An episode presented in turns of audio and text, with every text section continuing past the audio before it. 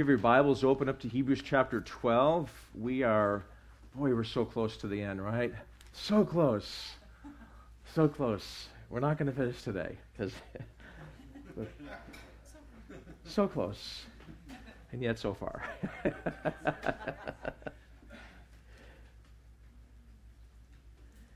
yeah, Hebrews chapter 12. How many of you guys been enjoying this, this book? Amen. amen. I hear the amen. I see your hand back there, sir. Hebrews 12. Well, I am sort of torn because I was so I was looking at. Let me read the paragraph we're going to look at. But we're going to be we're going to look at a lot of stuff today, or at least I'm going to try to cover a lot. Hebrews 12 and verse 18 to 24 is our main objective here.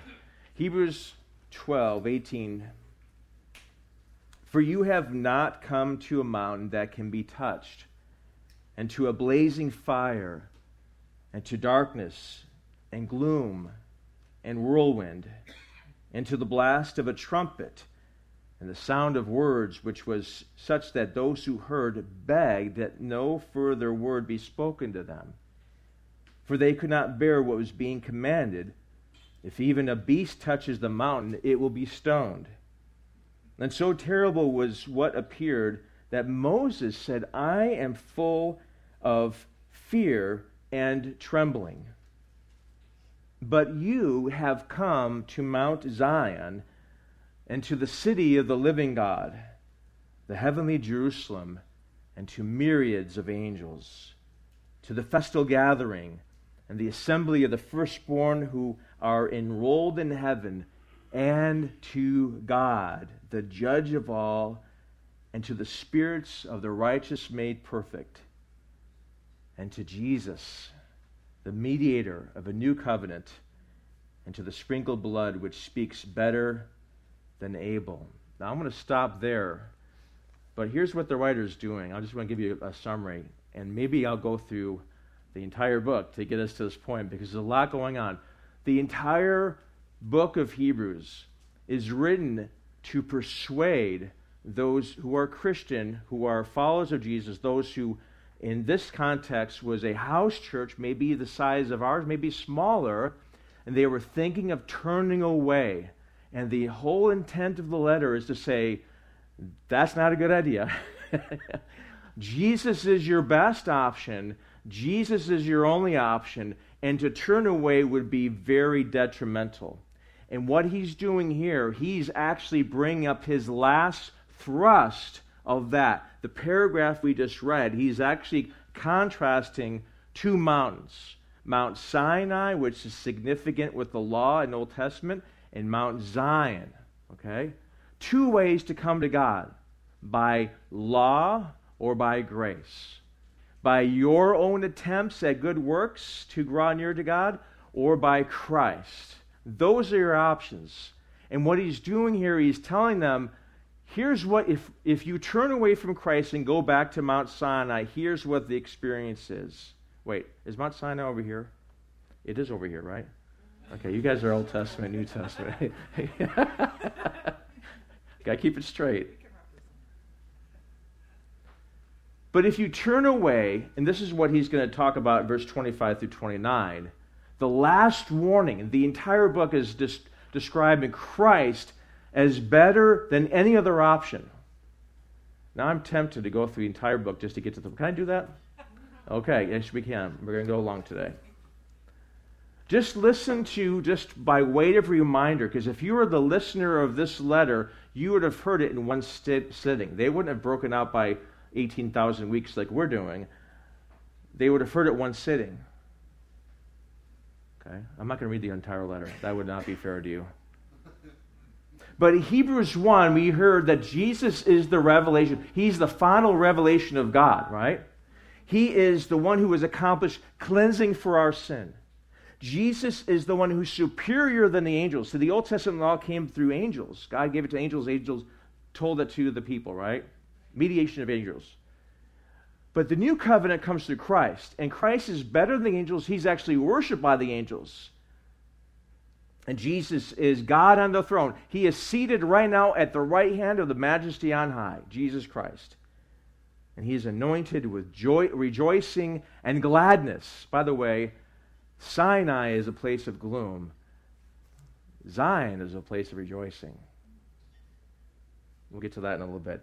In chapter 2, we see that there was a warning. Having known all this, then don't neglect such a great salvation. Pay attention to what you've heard. If the Old Testament uh, believers who turned away had some punishment, how much more those who hear about Christ who turn away? Jesus in chapter 2 is crowned with glory and honor. He experienced death for all, and he has all things under control. He is our leader, a pioneer of our faith, and he was made perfect through the things which he suffered.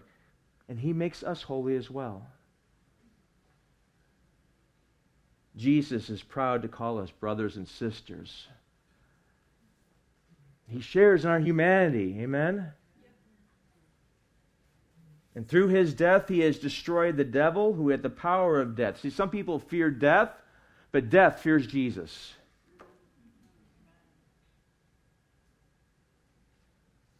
He is our merciful and faithful high priest who made atonement for the sins of, our, of the people. And he understands what it's like to go through trials, temptations, difficulty.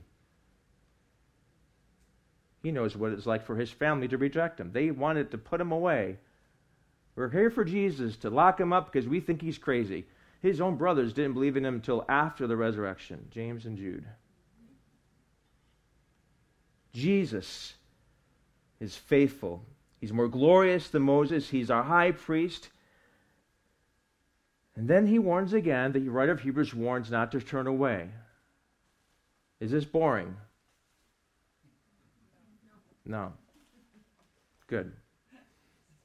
I'm not bored. I'm excited. I'm just getting warmed up here. Okay? We're going to have some fun today, okay? So then he warns in chapter 3 don't have an evil, unbelieving heart that would turn away from that God. Exhort one another. By the way, unbelief is not restful.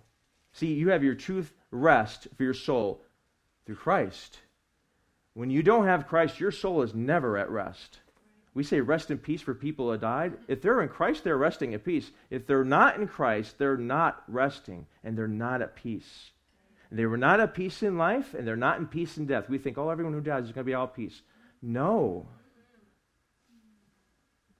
Rest in peace is only for those who are believers in Christ, who accept his invitation to salvation.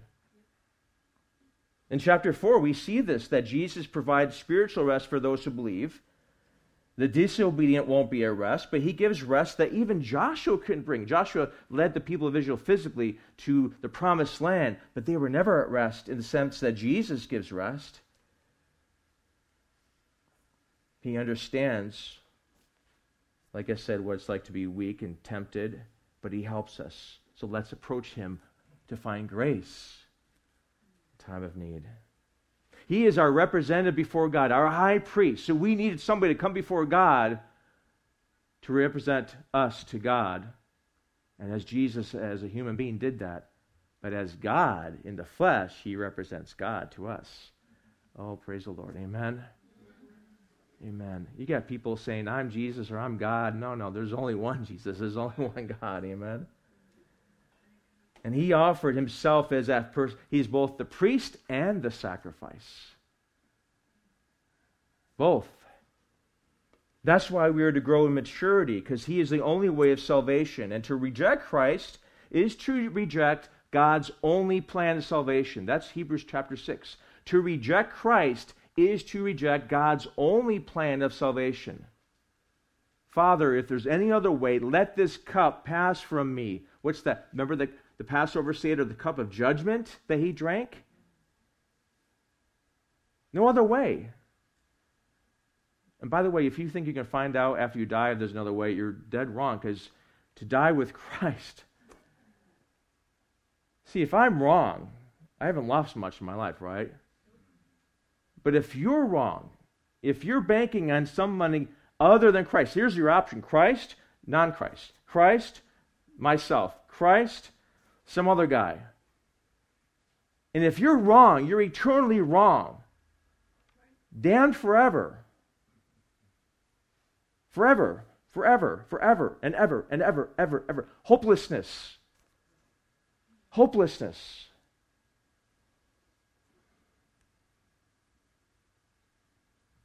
We're not playing church today, are we? No, we're, t- we're talking about life because you know something? We're going to get to this side in a second. Oh, this is, wait, is this Old Testament? Yeah. Okay, this side. New Testament. Okay, this. Okay, the good news. But I'm going to reminder, okay? But we are to grow in maturity and keep faithful and don't give up, but don't turn away from God's only offer of salvation. And yet, we learn from the Old Testament saints like Abraham who persevered in the, in the sense that, that he kept going in faith. God, of course, kept his promise. Jesus Christ is the anchor for our soul if you place your faith in him. He is your anchor. Other than that, you're wandering in, in the seas of life. Jesus Christ is like a guy named Melchizedek in chapter 7. Melchizedek, his very name means king of righteousness. And he was the king of Salem, which means he's the king of peace. Jerusalem was that area, but Salem means peace, like shalom. You say shalom to somebody, that means be at peace, be at wholeness, right? Jesus Christ is the king of righteousness and he's the king of peace. He's both. Because when he comes and establishes righteousness, or achieves righteousness for us, we are now at peace with God. Amen? The law was weak and useless and can't make anyone perfect. We're going to see that. You poor souls there at Sinai, you're going to find that out. But Christ did what no one can do. He gives us a better hope so that we can draw near to God. He gives us access to God through his sacrifice his, in chapter, chapter 8, his work of atonement is finished and complete. That means he did it one time and he sat down. The Old Testament, they had sacrifices day after day, after year after year, day after day, year after year. Jesus comes, does it one time, and it's done. The veil is torn. That means the access to God is allowed. No more restrictions. Now there's complete access to God. And his, his work as a priest now is one of mediator, one of praying for us, one of interceding for us. But you don't have to punish yourself for your sin if you are with Christ. If you're without Christ, then your punishment has only begun. Jesus Christ purchases eternal salvation, and redemption by his blood. He frees us and cleanses us and forgives us. And now he is before God in heaven for us. And his sacrifice was sufficient. We learned that last week because the resurrection is proof that God said, I accept that sacrifice because he raised Jesus from the dead. Chapter 10. We're getting close. This is all introduction. Chapter 10, we saw that the law is only a shadow of the things where Christ is a reality. The law points to points to Christ, but it's a shadow it doesn't have the substance that Christ has. The law can't change you, but Christ does change your hearts. That's why the New Testament, the New Covenant was, I will write my laws in their hearts. I will change them from the inside. I'll give them a new heart, God says, in both in, uh, in Ezekiel and, and Isaiah. That's why in chapter 10, Christ makes believers holy. He sets us apart. And God remembers our sins no more. That's why the Hebrew writer says, we, because of all that, we now have confidence to come before God boldly into his presence, into his very presence by the blood of Jesus. His blood cleanses our sins and our consciousness of sin, cleanses our hearts and our conscience. So let's hold on to the hope. Let's encourage one another to love and good work. And then he gives another warning rejecting Christ is foolish. You see, he, good news, warning, good news, warning, good Because why? Because our heart is deceptively wicked and evil and always tends to want to wander, doesn't it? Okay? I was like, Lord, why? I'm preaching the same thing every single week. I'm preaching the gospel, and God's like, because people's hearts get hardened. And people's hearts get dis- are, are, deceptive, and we're, and we want to, and I want to hear the good news. Can you tell me the good news story again? I'm, I'm just to I'm just to do what I'm, I'm called to do is preach the gospel, right? Tell me the good news again, right? Because you know when you go to Mount Sinai, you're to hear some bad news. You're like, I want to get to Mount, Mount Zion, but I got to tell you the first of the bad news, okay? Look to Jesus. Then he says, Look to those who, in chapter 11, who have gone before you. Be encouraged by those who are faithful, who persevered. Because you, this isn't not the first race that's run. Many others have. That's why we have a community of believers that are necessary. If you're a lone ranger, you are, are in danger because you can't, you need the encouragement of the saints. Amen? People to bless you and to love on you and to encourage you and to pray for you and to pray with you and to be with you, to walk with you when you go through trials, when you go through go through the difficulty. You need somebody to come alongside. And sometimes you just need a friend to say, "Hey, brother, I'm just I'm here. If you need me, I'm here." You need a sister that says the same thing. You know, I don't understand. Like Job, I don't, Job. If I if I was your friend, Job, I, Lord willing, I hope I wouldn't judge you, but I would just sit there and just be quiet and say, "I have no idea why you're going through this."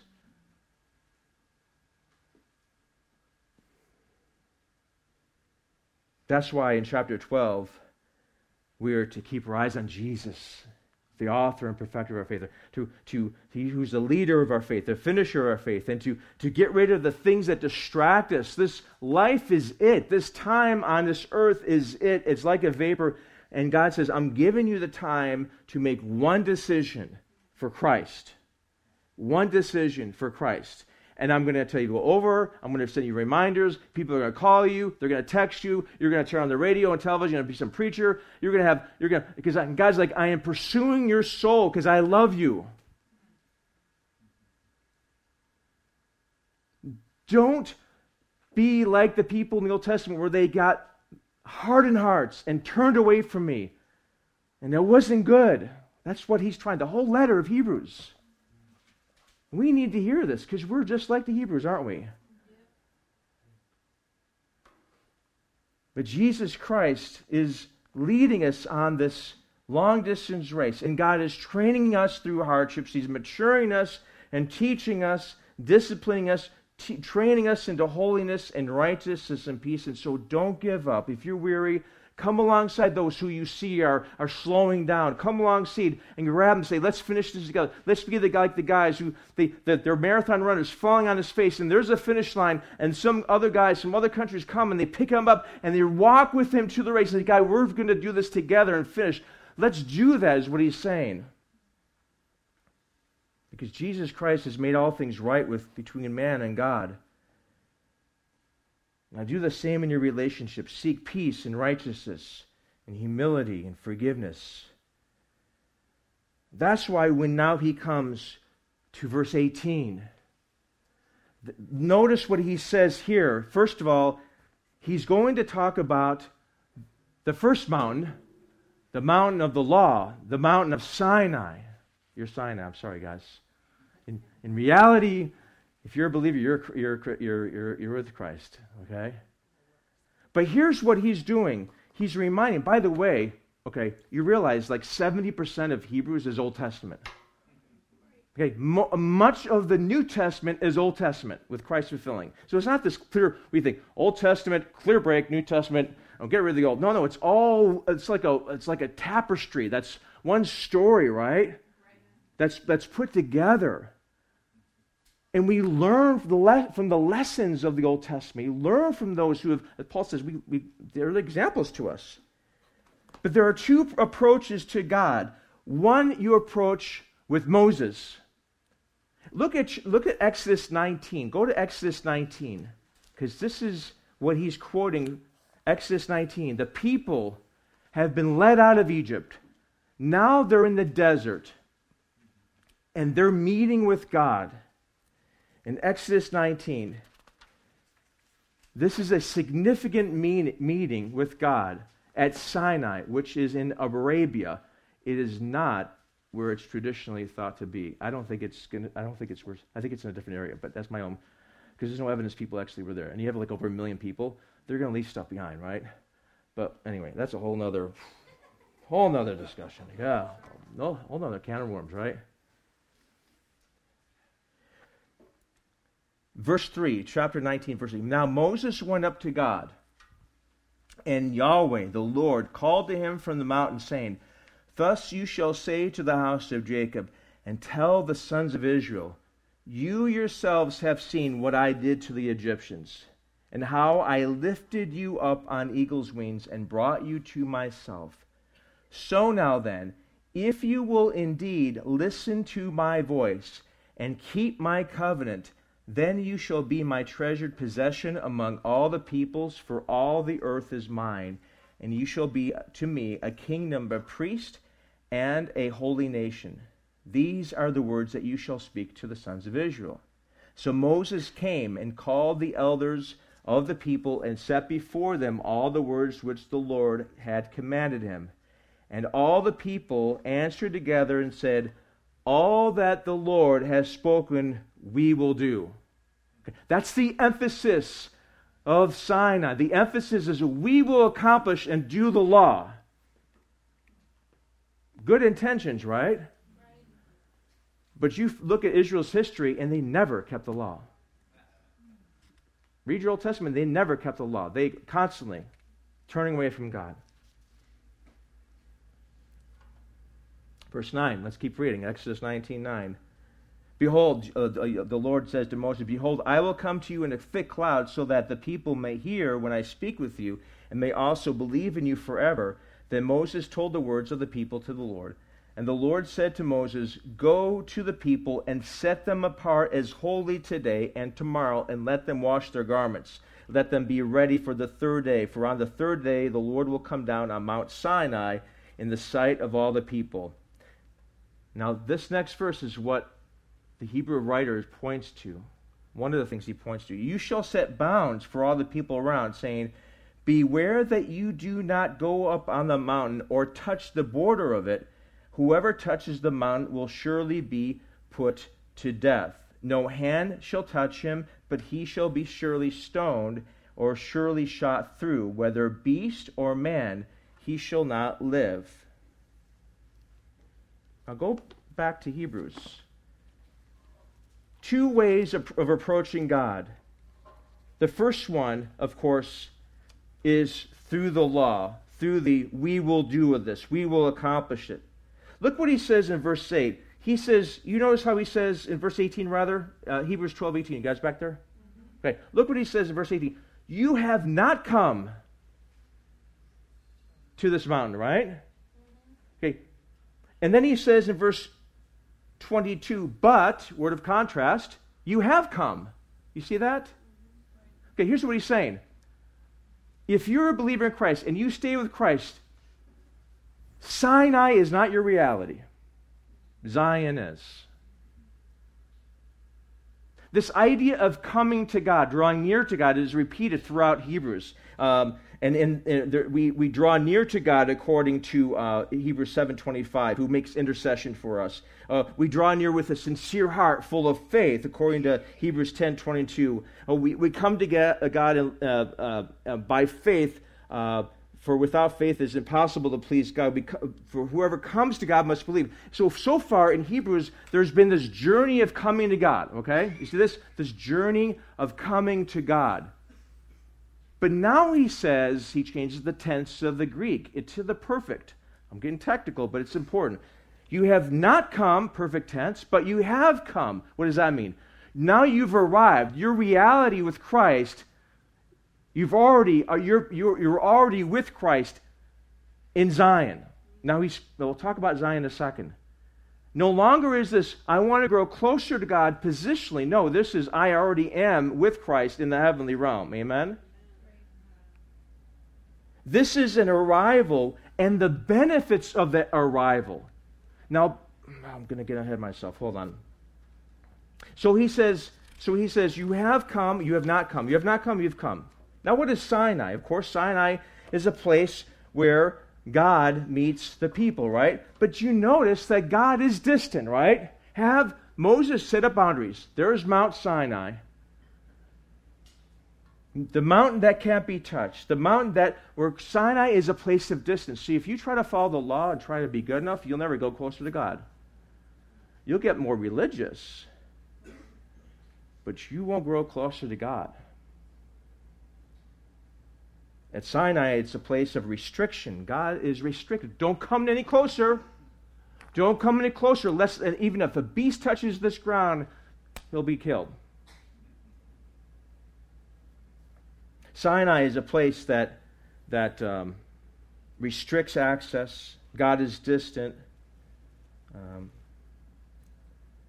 you get look at. I want to show you something. Okay, watch this. Look at verse 18.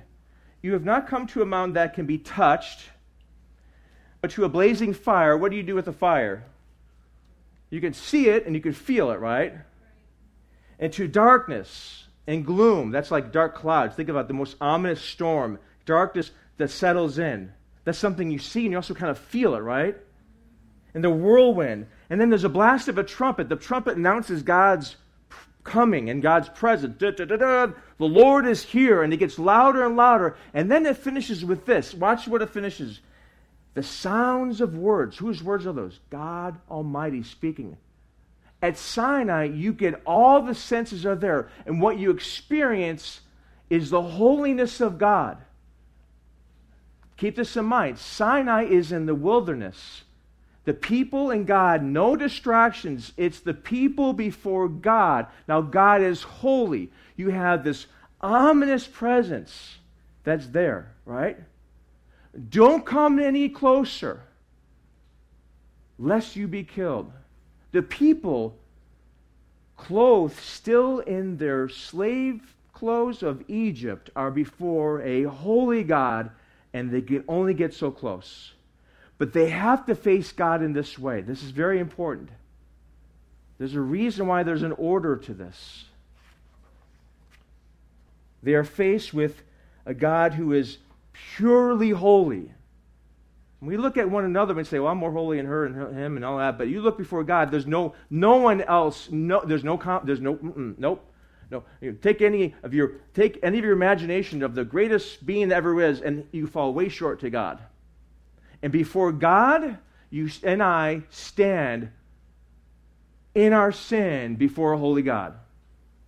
Israel had experiences. They had to experience this. Yes, we'll do what you say, God.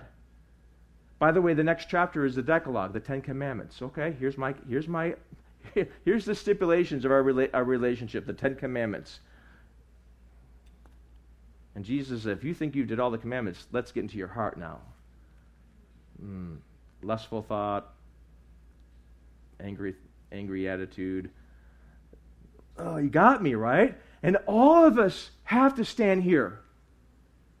All of us. There's a woman caught in adultery. Jesus says, okay, whoever's without sin, let him cast the first stone. And the text says, beginning with the oldest, they dropped their stones, then the youngest. Because the oldest, they knew, okay, I, it got me. And I don't know what Jesus was writing on the ground. The text doesn't tell us. I can surmise, maybe, perhaps. Because the last time I saw God writing stuff, it was the Ten Commandments. With his own finger, he wrote the commandments. But those commandments are solid, they're, they're in granite, they're set, they're permanent. Jesus writes in the sand, it's not as permanent. I don't know if that's a grace thing or what it is, but the idea is all of us have to be confronted before this holy God. There's fire. The text says that God is a consuming fire, doesn't it? He's a jealous God. You can feel that. This holiness that burns, the fire, the fire that burns against sin. It's the same idea when they are kicked out of the Garden of Eden and Adam and Eve can't go in. Why? Because there's an angel with a flaming sword that speaks of his holiness, right? And before you look at somebody else, look at Isaiah who in chapter 6 sees the sight of God and says, Woe is me, for I am undone. See, sometimes we get so distracted, we want to distract and say, Oh, you know, this politician or that, that, that Bible person or that. We get distracted. It's, no, it's you and God. Now, it's either going to be you and God by yourself or, or it's going to be you and God with Jesus. But you're going to go before God by yourself, either at Sinai or at Zion. That's, that's, that's it. And all this talk about what other people are doing and not doing doesn't really matter. I'm going to stand before God. All of us are going to stand before God.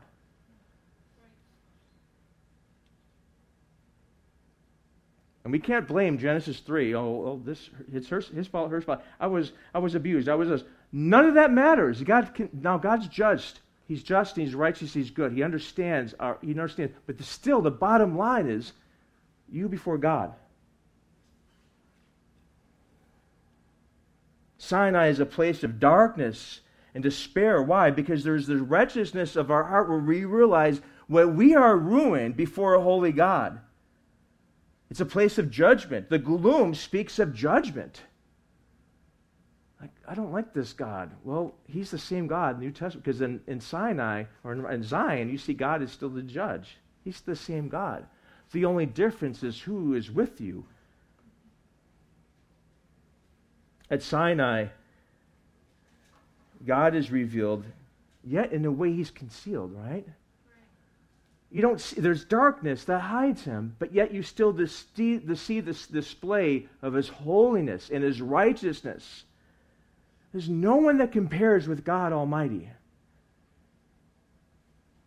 It's a place where the words of God, the commands of God, are such are so unbearable that the people beg, please, Moses, don't let us hear God's words.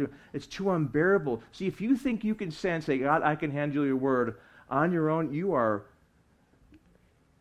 you're wrong. Moses himself, it says that Moses said he was terrified. Even Moses. Sinai is a place of fear before a holy God. This word for fear, it's, uh, it's, uh, it means to have intense fear of like desperation. It's used in, the, in, uh, Mark, in Mark 9 when they were at, when Jesus transfigured himself. That means he kind of allowed his glory to show forth. And Peter, James, and John are there, and they're like, and the word says they were terrified. And they heard God's voice. They were terrified.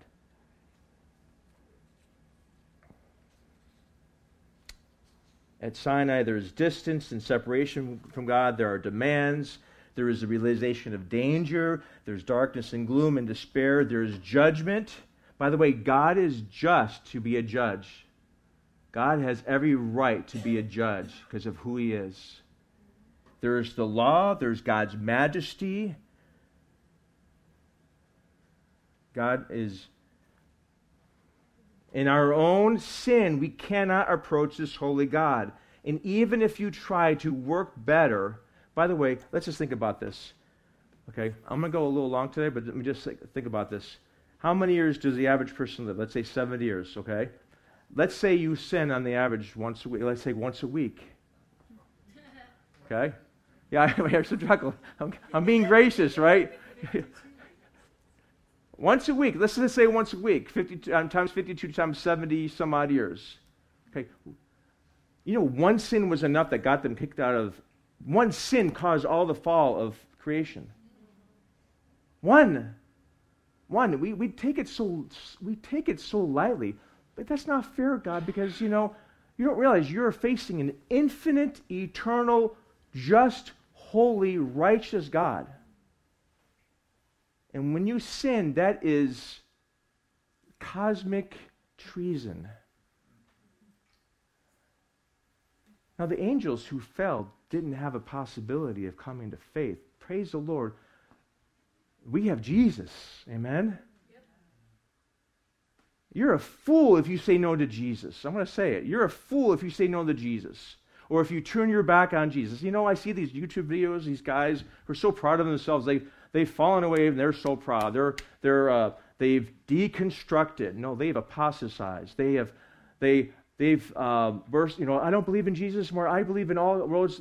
You are a fool because you know why? Now you're staying before holy God dressed in your unrighteous rags of unholiness, of sin before a holy God, and you have no help to get you to God. People are so proud. Oh, I'm so proud of myself. I've fallen away. Really? You're an idiot. Sorry. I'm sorry. I'm sorry. If I just, you know, I'm just going to speak truth. I'm, I want to be, listen, I grieve for those kind of people. I don't want those people to go to hell. Like Spurgeon says, hey, if, if I'm paraphrasing the quote, we got to just, we got to like if there's the pit and you see people going, we ought to be like tackling them. Please don't go, sir, don't go. That's how bad it is. Even Satan doesn't want to go there. Even his, his fallen angels, his demons don't want to go there. That's how bad it is. But we, in our independence, We will do it and we will be our own gods. That's Genesis 3. Right?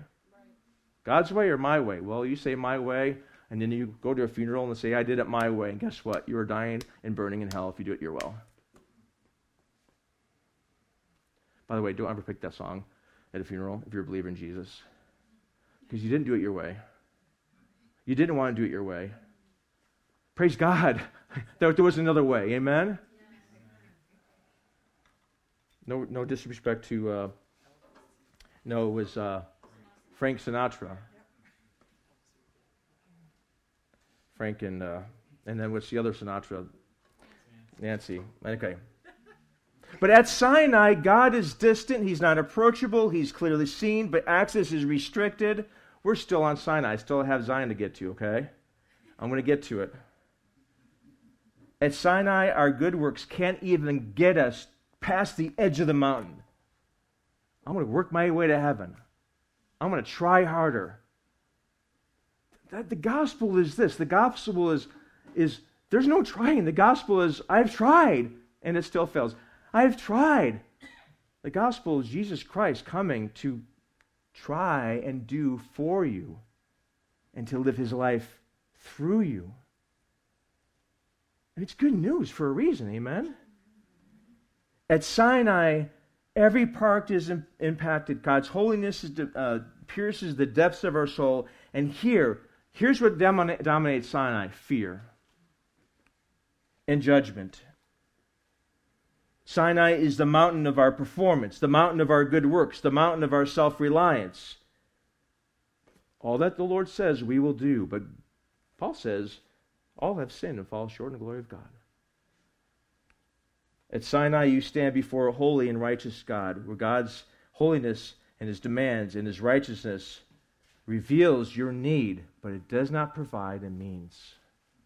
You see nothing in the text where there's a means of him Okay, now, Moses, we understand there's this barrier here, but now what's really the way up?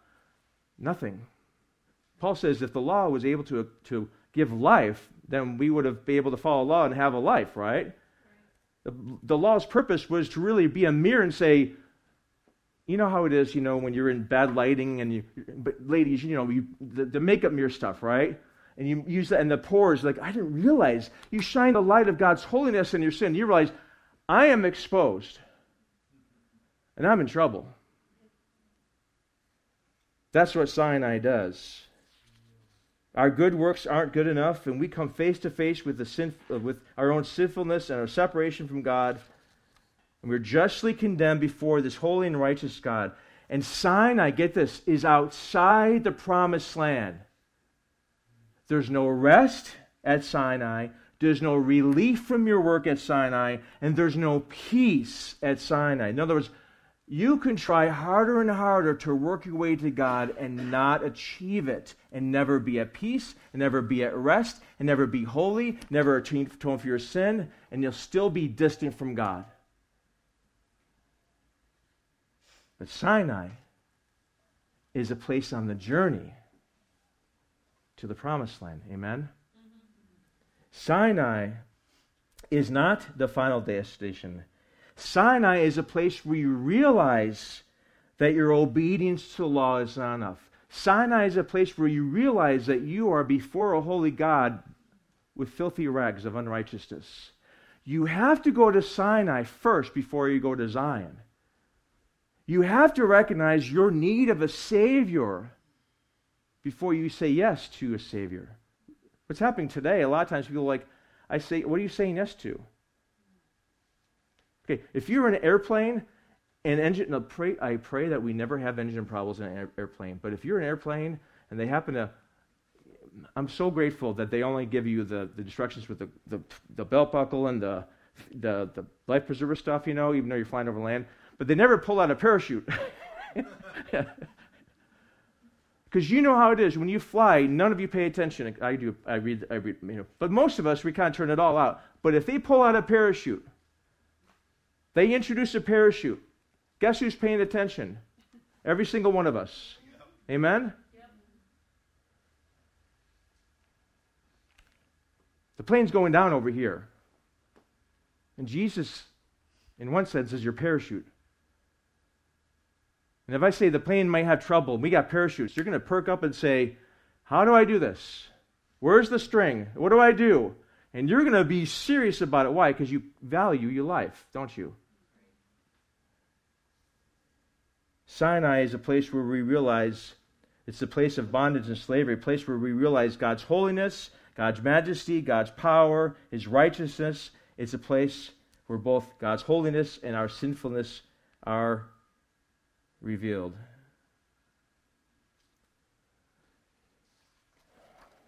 Boy, are you guys still with me? Yes, All right. Now let's go to Zion. Unless you want to wait till next week, but okay. I don't want to leave you hanging, right? you have not come, verse 18, to Sinai, but you have come, believer. Sinai is no longer your reality. Amen. Praise the Lord. Thank you, Jesus. If you're a follower of Jesus, you've passed by Sinai. You've already confronted this, right? You say, Lord, be merciful to me, the sinner. Help me, I'm a sinner. I realize my own sin. Help me, save me. And God says, I got away. Now let's go to the promised land.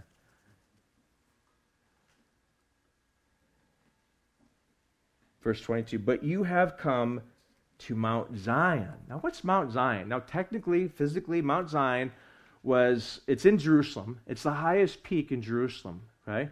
And David, it was ruled by somebody called the Jebusites, and David took it. Okay, and so they made it the city of David and Mount Zion, and then and then he brought in the ark, or Solomon brought the ark and built a temple there. And so eventually it became all of Jerusalem, basically. So, but what's significant about Zion, it's the place where God dwells. It's His home. Now we're talking. This is physically, but spiritually. Now Mount Zion, he's talking about here in Hebrews 12, is the spiritual Mount Zion. Now one day God will come down to earth on the New Jerusalem and make his home here. But it speaks of God's dwelling place. It's a place, as Zion, uh, Psalm 9 11 says, Sing praises to the Lord who dwells in Zion and declare among his people his deeds. Psalm 132 13 14 says, For the Lord has chosen Zion, he has desired it for his habitation. This is my resting place forever. Here I will dwell, for I have desired it. It's a place of praise, a place where God dwells. It's a place where the Messiah will rule. Uh, uh, Isaiah 2 talks about uh, that, and, and Revelation talks about the, the, the, the, mountain of the Lord. It says, will be established as the chief of the mountains and will be raised above the hills, and all the nations will stream to it. And many peoples will come and say, Come, let us go up to the mountain of the Lord, to the house of the God of Jacob. I can't wait to do that. Amen that he may teach us concerning his ways, that we may walk in his paths. For the law will go forth from Zion, and the word of the Lord from Jerusalem. It's the place that the writer of Hebrews talks about those who, in chapter 11, were looking for a better country. Abraham and the rest of them. They were, their, their physical promised land, yes, is important, but they were, their sights were on heaven. God's home in heaven. That's their sights. It's the place where we find rest, according to Hebrews 4. The place where there's a promised eternal inheritance, Hebrews 9. It's a place of a better resurrection, Hebrews 11:35. And it's a place that, of a kingdom that cannot be shaken. Amen. Amen. And eventually, it will be God's new Jerusalem on earth, according to Revelation 21. He says, I see this, the new city, the city of Jerusalem, coming down. It's, it's shaped like a cube, kind of like the Holy of Holies, right? The presence of God comes and lives, and it's, it's huge, right? We'll, we won't get into that. But it's the city of the living God. It's a place where God now is accessible. Look at this. You have come to Mount Zion, which is God's dwelling. Now you're there, and you're in his city, right? Which means there's people there, there's activity there, right? Of the living God. No more there's di- no more distance of Sinai. Now there's I'm in your house, Lord. I'm in your city. Amen? Here, God is accessible. Here, there is warmth and acceptance and relationship. This is a place of God's dwelling. It's a place of God's victory. There's no, there's no failure in heaven. Amen? It's a heavenly city, which means it's not conditioned to the things of this earth. Revelation 3:12 says, "He who overcomes, I will make him a pillar in the temple of my God, and he will not go from out from it anymore. And I will write on him the name of my God and the name of the city of my God." This is Jesus talking, by the way. The new Jerusalem, which comes down out of heaven from God, and my new name. This is a place of joy. Look what it says here. Verse 22. They come to the heavenly Jerusalem and um, to myriads of angels who are in they're in a festal gathering. What is that? They're celebrating. Here's the picture. Here's the scene. You come to Mount you come to Mount Zion, heaven, and you're greeted with songs and celebration and excitement. The same word that's used here for festal gathering. Now, now some translations translate it differently, but the idea is it's like throwing a big huge party. And they're excited. There's joy. And they can, in fact, Jesus even says in, in Luke, um, Luke 15 that there's jo- more joy in heaven over one sinner who repents, right?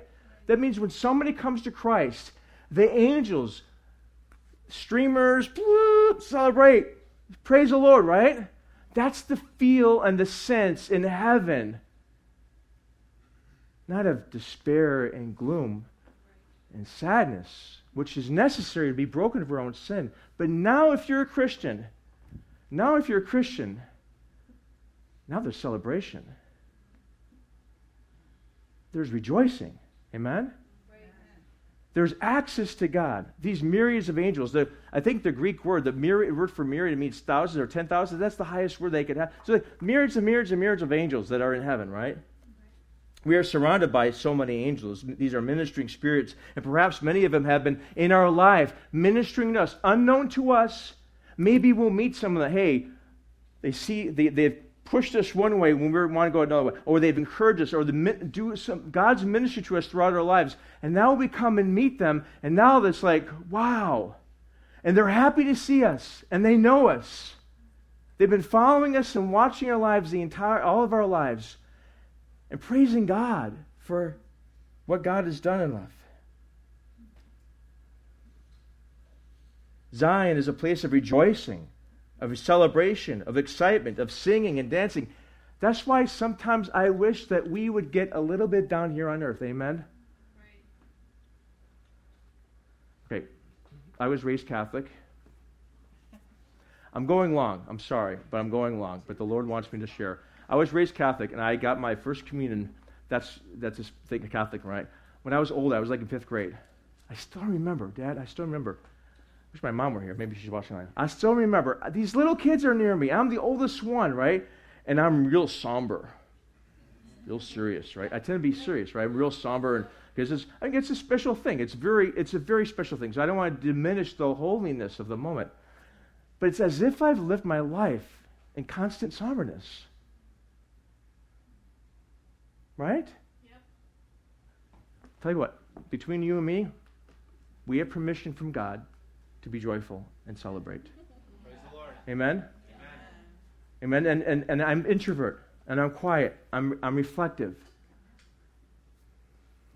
Sometimes I wish I could get a little giddy up in my dancing shoes, right? Right? I mean, the world does it for teams that mean nothing to us, but we got a, we, if you're a Christian, we have true reason to celebrate. Amen? Right. True reason to rejoice. The fruit of the Spirit is love, joy, peace. Joy's toward the, towards the top. I want to be joyful. I want to celebrate. What are you so happy about? I'm at Mount Zion. That's why I'm so happy about. Amen? Right. Let us not be so gloomy about like we're at Mount Sinai unless you are really there and you don't know God, then yeah, you have good reason to be somber.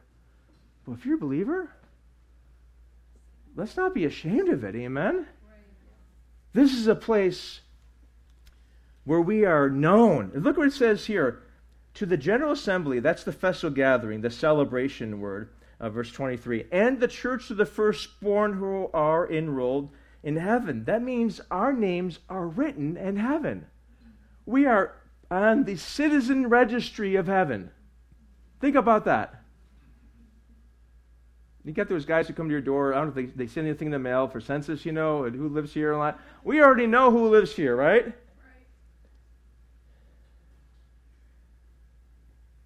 Jesus says, Nevertheless, do not rejoice in this, that the spirits are subject to you. That the disciples were so glad that they were able to cast out demons. And they were like, Yeah, Jesus, don't celebrate in that, but rejoice that your names are recorded in heaven. This is a book called the Book of Life. If your name is not written in the book of life, you're throwing into the lake of fire. But if your name is in the book of life, you're a citizen of heaven. Amen. Hi, I'm John. I'm, I live on Phoenix. My citizenship is in heaven. Amen. My passport doesn't show it, but I got registry up there in heaven. I am known up there. This is a place of belonging. Paul says, Our citizenship is in heaven, from which we eagerly wait for the Savior, the Lord Jesus Christ. This is a place of privilege. We have the rights and status of the firstborn. Christ, church of the firstborn. That means they had the firstborn had the they got the dibs on most of dad's stuff. They had a higher privilege. They had a, all of us are now privileged in heaven because of Christ. See, Christ gave to us what he had. Amen? Think about that for a little bit, right? I'm giving you guys a lot of stuff. We have the rights of the, of the firstborn. We are heirs with Christ, Paul says. Heirs with Christ. It says he's the judge of all. Look at, look at verse 23. We're almost there. Verse 24 is the next verse, and then we're done. Praise the Lord. You can have lunch and coffee.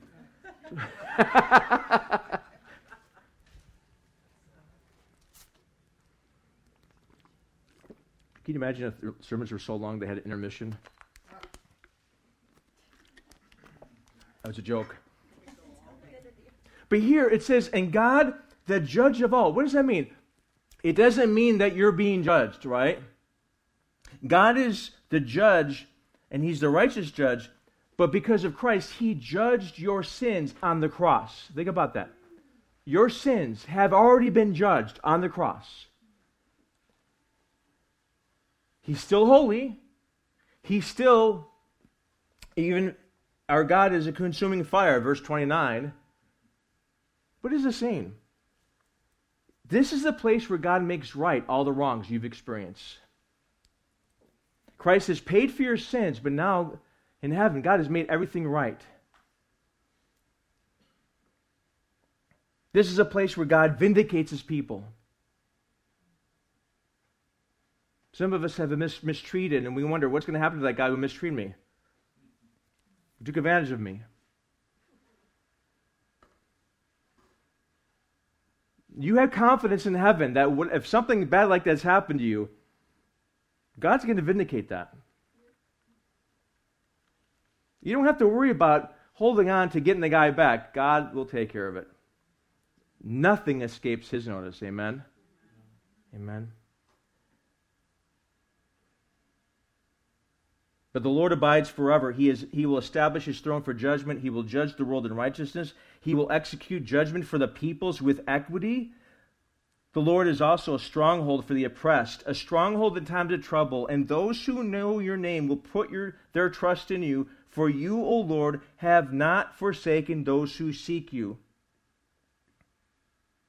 Revelation 6 says, When the Lamb broke the fifth seal, I saw underneath the altar the souls of those who had been slain because of the word of God and because of the testimony which they had maintained. And they, these saints who have been cried, uh, who have been dead, who have been martyred, they cried out with a loud voice, saying, How long, O Lord, holy and true, will you refrain from judging and avenging our blood on those who dwell on the earth? And the answer is, I'm going to take care of things, God says. This is a place where God makes all things right, where He vindicates. It's a place where believers will lack nothing in our relationship with God. And see, it says right here, and verse 23, and to the spirits of the righteous made perfect. That means when you're in heaven, there's no improvement to your relationship. It's taken care of. Now, you'll grow in relationship of knowing, getting to know God personally because He's eternal, right? He's infinite. Then we come to Jesus. Now, you see the progression here? Am I, am I still, have, you, have, I lost you guys? Are you still with me? We're almost done. I'm going to show you something. I know I'm long.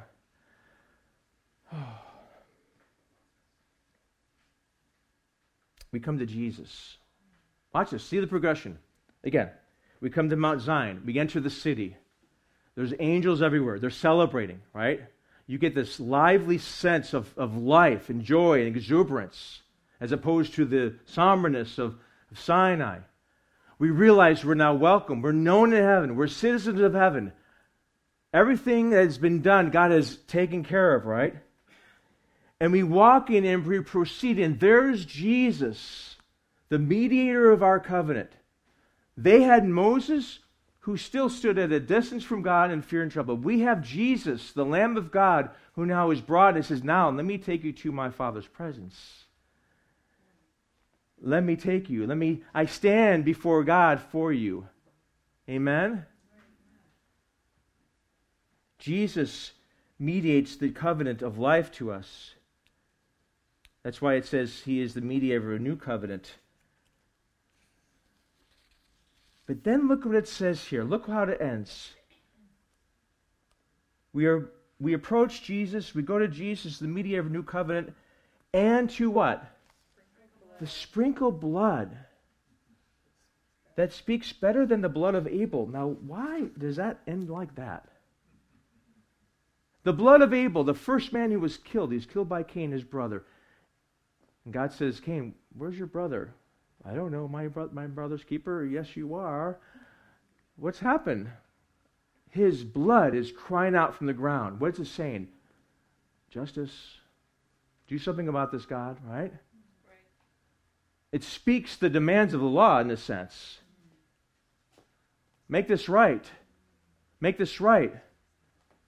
But the blood of the Lamb speaks something better, doesn't it?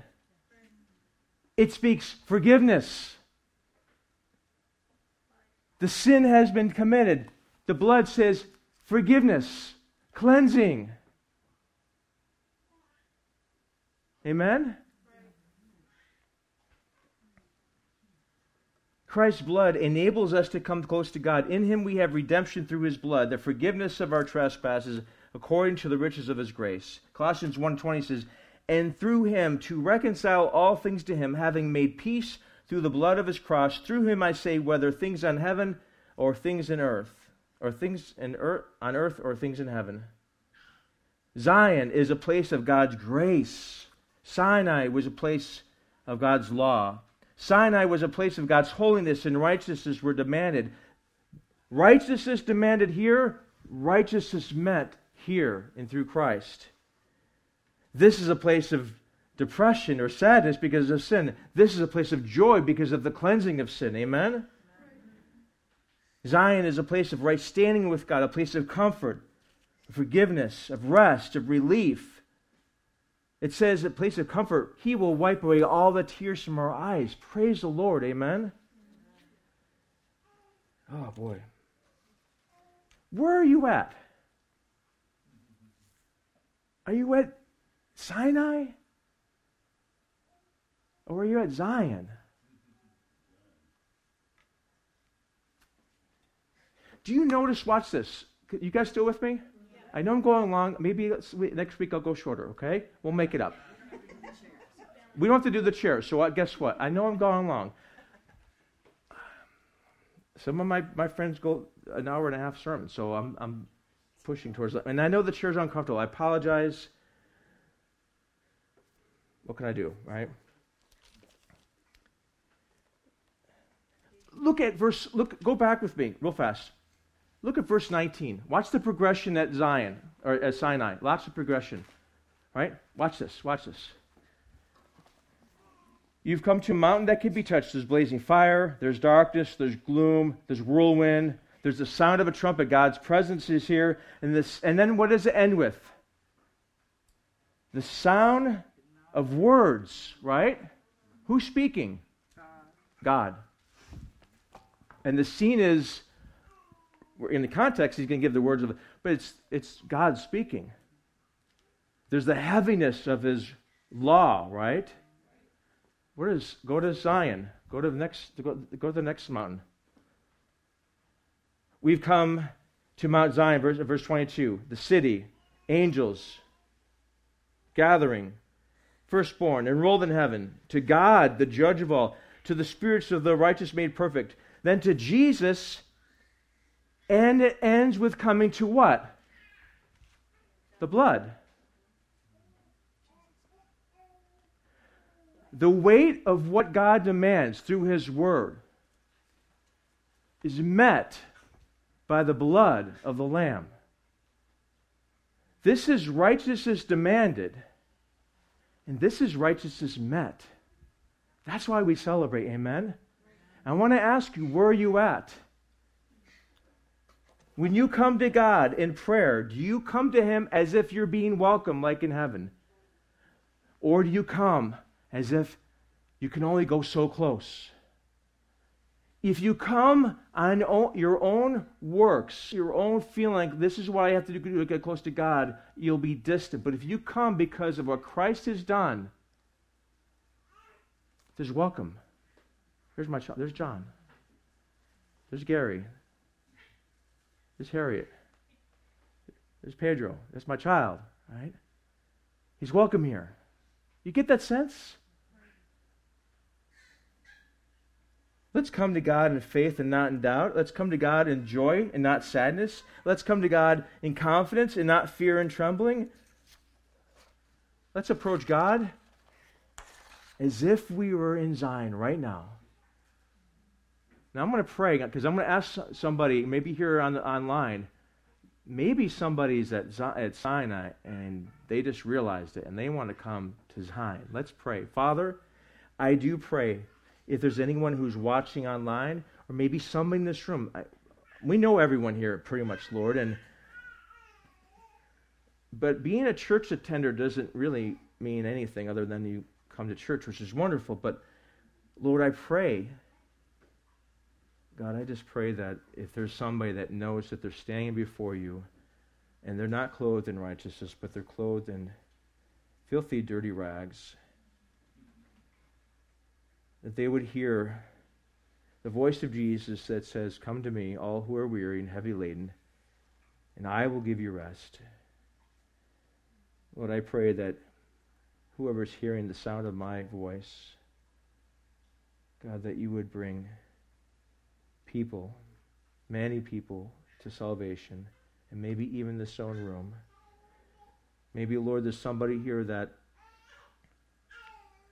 they've heard it all, They've heard the gospel many times. Maybe they never received it, Lord. I pray, Lord, grant faith.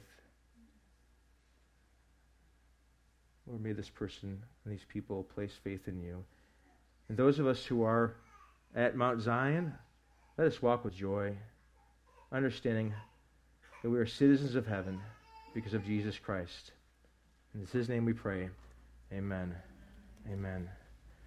Let us stand. Thank you guys for being so gracious with I know it's a long sermon.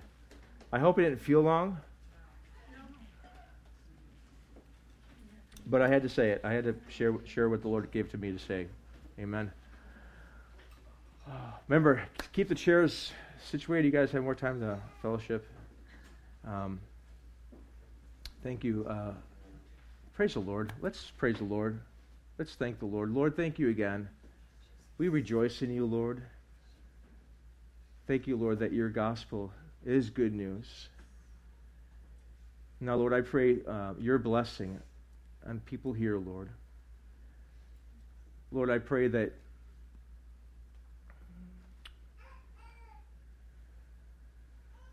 you would encourage faith, Lord. Encourage us, Lord, in our walk with Christ.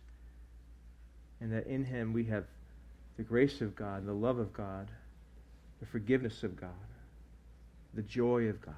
In Jesus' name, amen. Now may the Lord bless you and keep you.